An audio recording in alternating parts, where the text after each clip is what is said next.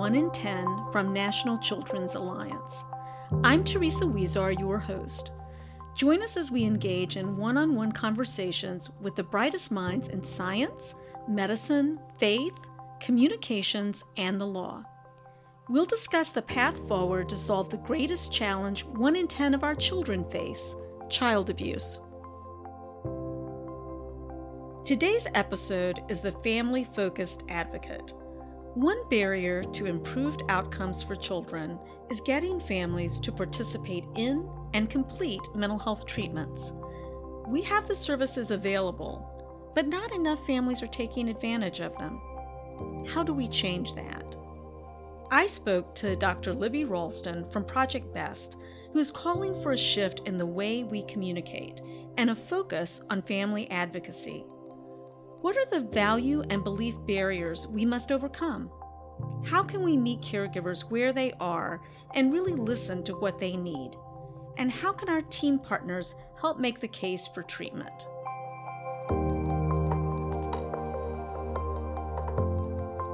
Libby, you know, I think that when sometimes for those of us who aren't clinicians, when we think about a child who's been traumatized um, or experienced trauma anyway, um, from childhood sexual abuse or other forms of abuse, we really think about their treatment often, you know, in terms of the child's experience. But oh, you know, one of the things that we're really learning about is the value of the caregiver's support and involvement in that. Can you just talk a little bit? You know, the term family engagement is and is in a certain way a little bit odd. You know, if you've never heard the term before, you might not even know really what that means what are what do we now know about the importance of caregiver, you know, support and involvement in the treatment of their children when they've had this experience? We often say to a caregiver, there's good news and bad news. The good news is how you manage this to your child is going to impact how well they're able to manage it.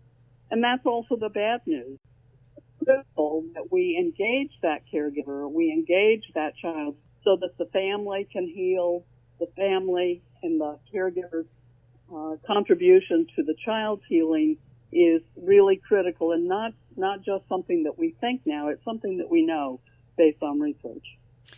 So, when we think about the caregiver's involvement and support of the child, and we think about the research that exists around its importance, do we know much about what the actual mechanism is that's important? I mean, is it better communication with the child? Is it, you know, the caregiver begins to deal with some of their own trauma that they may have, or is it something else? Well, what we have learned is that relationship is critical, and, and when you say in, improve communication with their child, that really is based on relationship also we have learned through research also that relationship is critical to resilience. And of course, healing is, resilience is very much a part of healing. So a, a positive relationship between the child and the caregiver is critical to that child's healing. When you say that the caregiver may have begun working on their own trauma history, if that trauma history is a barrier to their relationship with the child, then that's also certainly very critical, but the key component is relationship. You know, I, I wonder if you, you know, you've been in many of those conversations yourself as a clinician over the years. Do you find that when you talk to parents about their critical role in their child's healing, that they're receptive to that? Do you feel that they, you know, um, are glad to to hear that, or do you feel that they find it overwhelming to hear that? Well, I think I think the answer to that again is relationship between the person giving them that information, the therapist or the family advocate or whoever is sharing that. That that it's critical that you have begun to develop a relationship with that per, that person, uh, so that you aren't just giving them that information uh, kind of cold but it's through the relationship that you have that you've identified that they are the, the expert about their own child. Their involvement with their child is critical. You know, in the early days of mental health treatment, we didn't tend to see caregivers. We saw children in isolation. those days hopefully are over now and that we are seeing the caregiver, we are developing a relationship with that caregiver, uh, we are engaging with that caregiver as we begin to give them information about their role in the healing of their child. Is there any such thing as evidence based, trauma focused care that doesn't involve caregiver engagement? I can't imagine that there is. Um, a relationship is so critical um, in communication, in trust. You know, if if you are going to be uh, a change agent with a caregiver, what we need to understand is that they truly are the change agent for their child. We can't do anything to them. We can guide them and shepherd them along a path where to strengthen their capacity to be that support for their for their own child. Um, but I can't imagine. I'm not aware of any evidence-based intervention that doesn't really require relationship to be successful. You know, one of the things that I'm thinking about is I can completely understand how, you know, because of the time period that clinicians would have with a family, with a child and their caregiver, you can imagine developing um, this very vital um, relationship, really. And I'm just wondering when you think about the role of family advocates in particular, who, although they may be involved with the family throughout the life of uh, the case and even far beyond that, initially they may have a relatively short uh, period of time with the the caregiver and they and of course it's a moment of crisis. Can you talk a little bit about you know techniques that you have found to be helpful in being able to sort of establish that that important relationship rapidly to really engage the caregiver um, in a way that's going to lead to you know a longer term better partnership on behalf of that child well, I think there are some some things that are critical to that. Uh, one of those things is to meet that caregiver where they are and to listen. Uh, we're not going to know who they are, where they are, uh, unless we really listen to them and to engage them in communication about what they believe to be their needs, what they believe their child needs uh, what what is most important to them at that moment, and and to begin at the moment that we meet them, so that we don't just become teachers. We don't just give them information, but we listen to them first. We're respectful to them. I, and I think you mentioned the, the family advocates. They they have historically through CACs uh, been seen as people who give support to the families. And those families aren't going to be open to that support unless it's delivered with respect, it's delivered with empathy, some understanding of, family has experienced, understanding that very often it's the worst thing that's happened uh, to a caregiver to learn or to be concerned that their child has has been abused, very often by somebody close to them. Uh, so to understand that they're in crisis I, I would say that most every family that comes to a CAC is in crisis, uh, whether they ultimately learn that their child has been abused or not. Just the thought that their child mm-hmm. has been mm-hmm. abused creates a crisis. And so we have to be sensitive to that. We have to be respectful. Uh, we have to listen. I, I say to people, you know, your job when you meet a family is to give them hope communicate hope to them and to uh, work towards ensuring that, that you'll get to see them a second time. Because we know that the time may be short, but it's really critical. If we're, what I've learned over the years is if you're going to be an advocate for a child, you have to be an advocate for that child's caregiver and family. Mm. You know, one of the things that really struck me and, and made NCA really go down the path of looking at family engagement was really digging into our own outcome measurement system data and um, and comparing that against other surveys that we had done with CAC directors. And, and as you know, what we found in doing that was that CAC directors, you know, describe the barriers for families in um, accepting and following through on mental health treatment, that those were really very practical, you know, in terms of childcare and um, transportation, other kinds of things, which is, you know, certainly those are barriers in many cases. But it was so fascinating that when we asked the caregivers themselves that very question, while a small percentage noted those kinds of things, um, the number one reason they were not taking their children to therapy that they had been referred to was really because they fundamentally didn't believe that it was necessary. And uh, as we presented that information to CAC directors, it was very interesting because I think people, you know, it, it was so. Um, revelatory, I guess. I think many CAC directors, because they've worked so hard to reduce those practical barriers, uh, which are essential to this, had not necessarily really given thought to the fact that uh, fundamentally a person has to be convinced that some good benefit, you know, will come from this. And I'm just wondering about, you know, why you think it is that such a significant portion of parents, when you really look statistically, really are somewhat dubious about the value of that treatment for their child and really don't believe it's necessary to heal.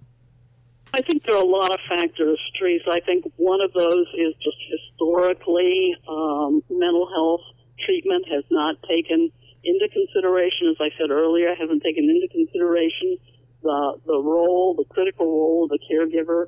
And if that particular caregiver has sought out treatment anywhere in the past, they may have felt left out. They may have felt disempowered in terms of helping their child. They may not have found it to be helpful. And so they, based on that, they may not seek treatment for that child.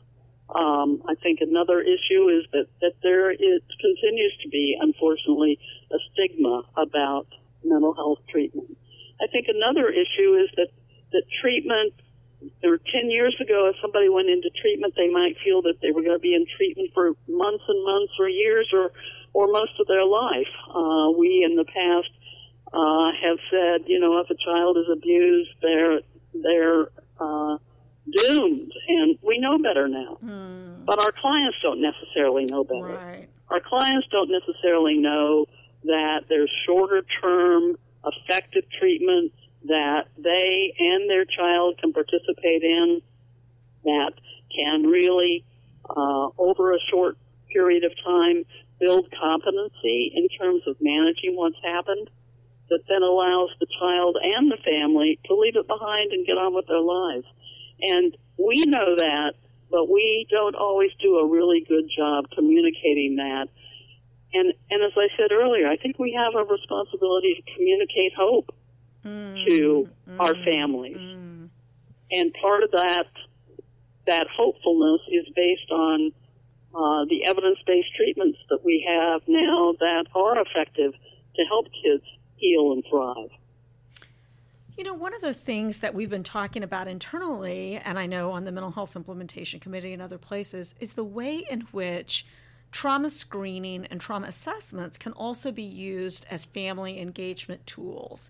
And so, for those who might not be terribly familiar with those, can you just talk a little bit about how those screening and assessments can be useful in engaging caregivers? Well, I think that the first step in that is to communicate with the caregiver and to get some information from the caregiver about their opinion, their observations, their concerns about their child. Uh, because what we're really looking at is has this child experienced uh, something that may potentially uh, create trauma, a trauma response in that child. And so we need to gather that information from the from the caregiver because they are the expert about their child. And then we have that information and we can then share with the caregiver. We have we have a questionnaire that helps us uh, kind of structure the information that we're gathering from you and then we can do a trauma assessment to see if there's been an impact of this traumatic experience on your child. And as we do that, we use the information that we have gathered from the caregiver about their opinions and their concerns. And it, it's very helpful to caregivers to say, what you told me about your child, clearly you know your, child and understand your child and are very observant about your child because the information we've gathered from this, this instrument and this questionnaire confirms what you've told us. And that, that helps allow that caregiver to feel like they're an expert and that they understand their child. You know, and because I'm thinking about with trauma assessments, especially because they're not simply given one time, it seems like it's also an opportunity for some ongoing conversation about what they're seeing in their child's behavior, whether it's improving or not improving, or, you know, other symptoms that they might have, which I guess leads to another question I have for you. You know, I, I sometimes wonder whether, you know, what um, what makes many caregivers follow through on a mental health referral is actually concern about specific behavior that they're seeing in their child. And I mean, do you find that, um, not that, you know, we want to somehow prioritize that over other symptoms that a child might have, which would not involve, you know, externalizing behaviors or acting out. But do you find that to be the case, or do you find that it's something else that really sort of motivates that beyond anything the family advocate or anything that the clinician might say? Do you see common um, factors in parents finally going, you know what, it's time? Or even though that's inconvenient, I'm going to follow through with that?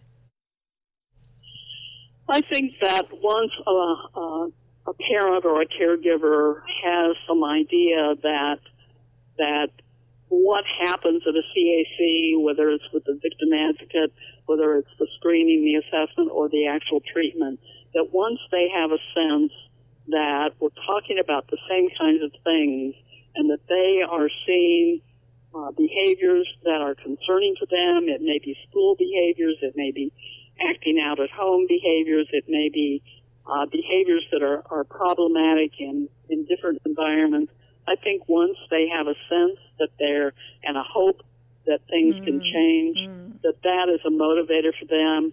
You know, my experience is that that caregivers care about their kids. Yes, absolutely. And and they they show up. I mean, if a if a caregiver comes into a CAC, we say, "Wow, you you're a concerned parent. Here you are. This is a very hard thing to address to deal with, and yet you've come here. Um, and that that's the first step. And once they begin to, we're able to communicate to them that there's help available, that what they want for their child is a possibility, and if they don't have that hope, that we can communicate what's possible, um, that they do get engaged.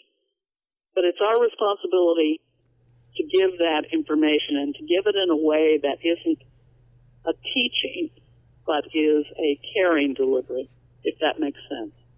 You know, it's such an interesting point you make because I do think that often we find ourselves in the position where, because the information we're sharing may be new to the caregiver, it, it can come off, I'm sure, somewhat professorial. You know, let me educate you about this which is a very different thing than really coming alongside someone and saying, you know, I, I need to listen to you because you know more about your child's behavior and what they're experiencing than anyone else. Um, that's that's really a a shift, you know, that we that we need to inculcate in ourselves and our own staffs. I think. I, I absolutely agree. It requires a shift in the way we communicate. Mm. Um, and it, you know, the, the motivational interviewing provides us some, some good, um, interventions around that to, and, and to say to a caregiver, it would be, it would make, not make any sense for us to work with your child without involving you, without mm, knowing mm. you, what, what your concerns are, what, what your hopes are, what your needs are.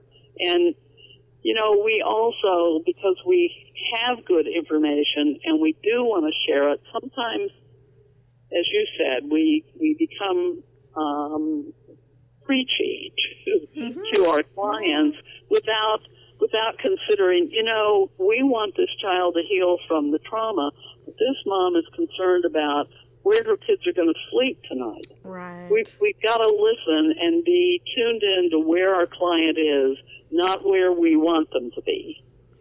Well, and also even other things like you know the the mom who just wants their child to sleep through the night without waking right. up the house with night terrors or other kinds of things. I think so much about this is really helping listening in a way that helps us um, help someone solve a very what's a very practical problem for them in a lot of ways. You know, it's having a very uh, concrete impact on their family. You know, certainly not a theoretical one. Um, so it's interesting to think about that. The other thing that I'm wondering is, you know, we're in, involved now in this family engagement um, training project, which we're so delighted to be partnered with. Um, you know the University of Oklahoma and, and others on, and I'm I'm wondering, but for and that's going to be kind of a learning laboratory for us about uh, training victim advocates and family advocates around this. But I'm thinking, for all those CAC directors who might be listening who are thinking, you know, I didn't have time to apply to get be a part of that project, or um, I don't, uh, you know, I um, I can't send my person off to training right this very minute, or something like that. What are some steps people can take, even without, you know, what are what are the next five actions? I guess I would say that a CAC director should take to figure out, first of all, whether or not they have a family engagement problem, and secondly, to really try to turn that around?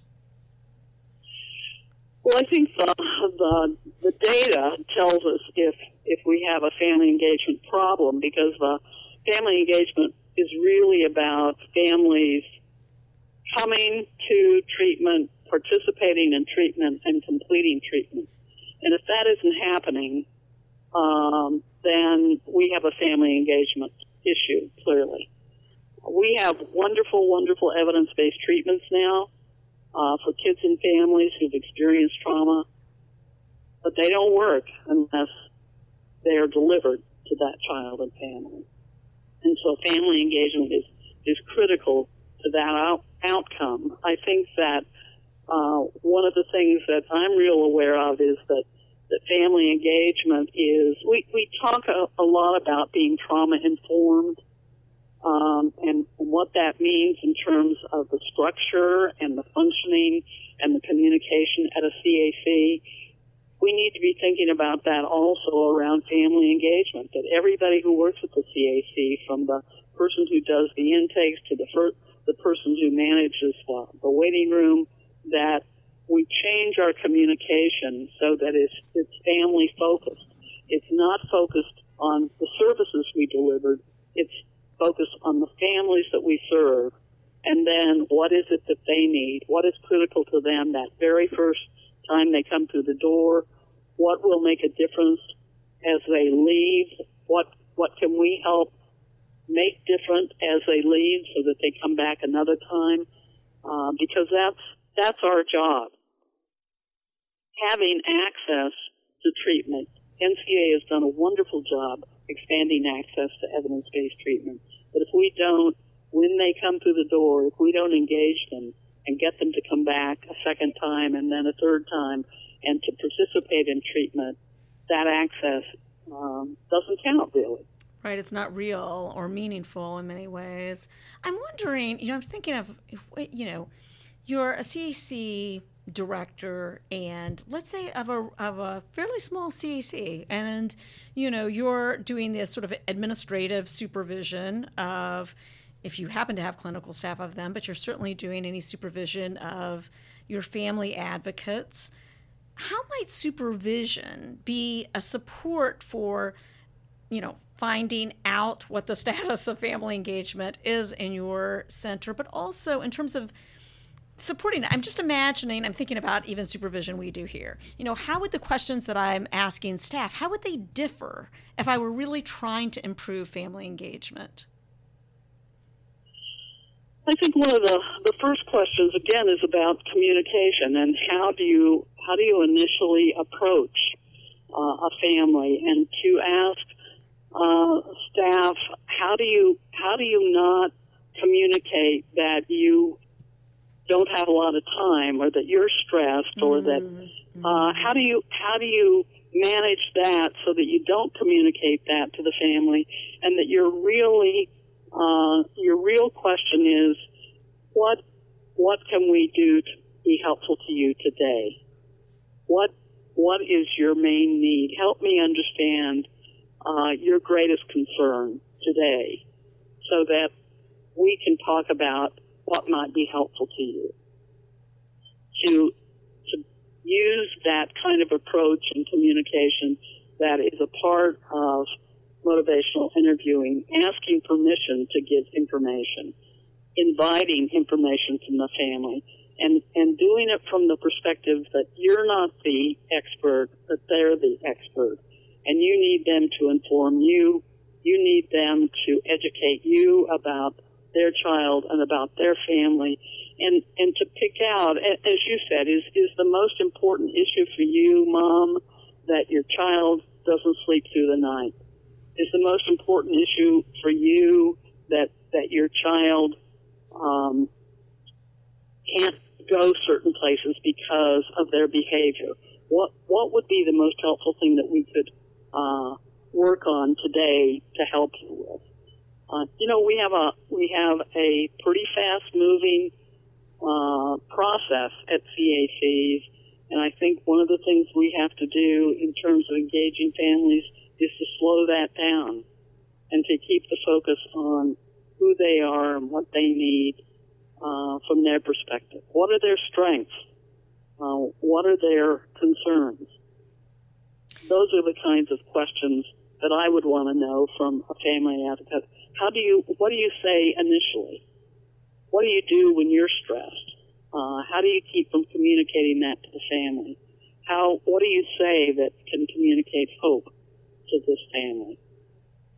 In some ways, what we're communicating with appropriate boundaries, of course, is caring. You know, it's our own um, compassion and humanity, I think. One of the things that I thought a lot of as I was a CAC director myself was, you know, when, when families come into the Children's Advocacy Center, as you say, they're you know they're so in crisis. For many caregivers it's the mo- worst moment of their life. You know fearing Right. that their child has been sexually abused. And in many cases they're about to have that fear validated. And you know i think that when i talked with families you know some months later some who might be a part of support groups or other kinds of things they could often not remember much about that day in terms of what someone told them what particular advice they were given or interaction but they did really remember people's kindness you know, they really did remember if they felt that they were treated with care and concern. And I wonder if we just sometimes forget that while we're, you know, busily working cases that we're still trying to convey that deep, you know, care and kindness for them and their family and, and walking with them through a, what is going to be a very difficult period. And being able to acknowledge that, and that's what will bring them back. It isn't that we gave them great advice that necessarily brings them back. Uh, it's that caring and compassion that then opens them to hearing uh, other things that we might have to offer, I believe. It's it's kind of a relief, honestly, that some of that. I mean, it's hard to do in practice, but there's a certain simplicity to it as well. You know that it's not that you're doing some special supersonic gyrations, you know, to get uh, families to to follow through. A lot of it is really just paying, you know, caring attention to what they're needing and really being consistent in your follow up about those things that they're prioritizing. You know, when you think about this, you know, this has this you know what we're doing on a micro level with individual families. And then there's the piece of it that's what happens more at a macro level. And i'm just wondering in terms of whether it's sort of state policy or whether it's um, federal rules and regulations or whether it's the way we pay for services are there some public policy implications to any of this that we should be paying attention to You know, that's a that's a really really good question that I haven't that I haven't thought a lot about. Um, And my, my answer is, I'm sure there are. yeah, I hadn't thought about it either till I asked you, so I understand. I'll, I'll ponder that I'm as sure- well. right. I'm sure there are, and I think you know, I think there are some some structural things, some process things that that we need to look at, even just within individual CACs and the and the MDT. I mean, one of the things that I'm that I am convinced of in terms of uh, having been a mental health provider is that if the MDT uh, was educated and bought into um, the concept of family engagement and prioritize that, whatever their um, discipline is. Can you imagine how powerful it would be for families to hear that kind of message that you deserve treatment, you deserve to heal, you deserve, uh, as opposed to you have to. Um, I just think that that, that would make a, a tremendous difference that everybody's kind of talking off of the same sheet in the belief system. And, you know, when you were talking about barriers to families engaging and, uh, you were talking about the families telling us that it's really about beliefs and values, Yes. uh, as opposed to concrete, tangible things. Uh, when we think about the concrete, tangible things, we have tremendous resources across our MDTs that can can bring to the table resources that can help overcome some of those tangible barriers. But we need all of us to work on overcoming those value and belief barriers. Uh, and we can have strong beliefs that we can communicate to a family about what they deserve and and how healing and thriving can happen. If we had our whole MDT educated and on that same page, that would be very powerful. You know, I feel like this is, you know, we're just at the start of our work in this space.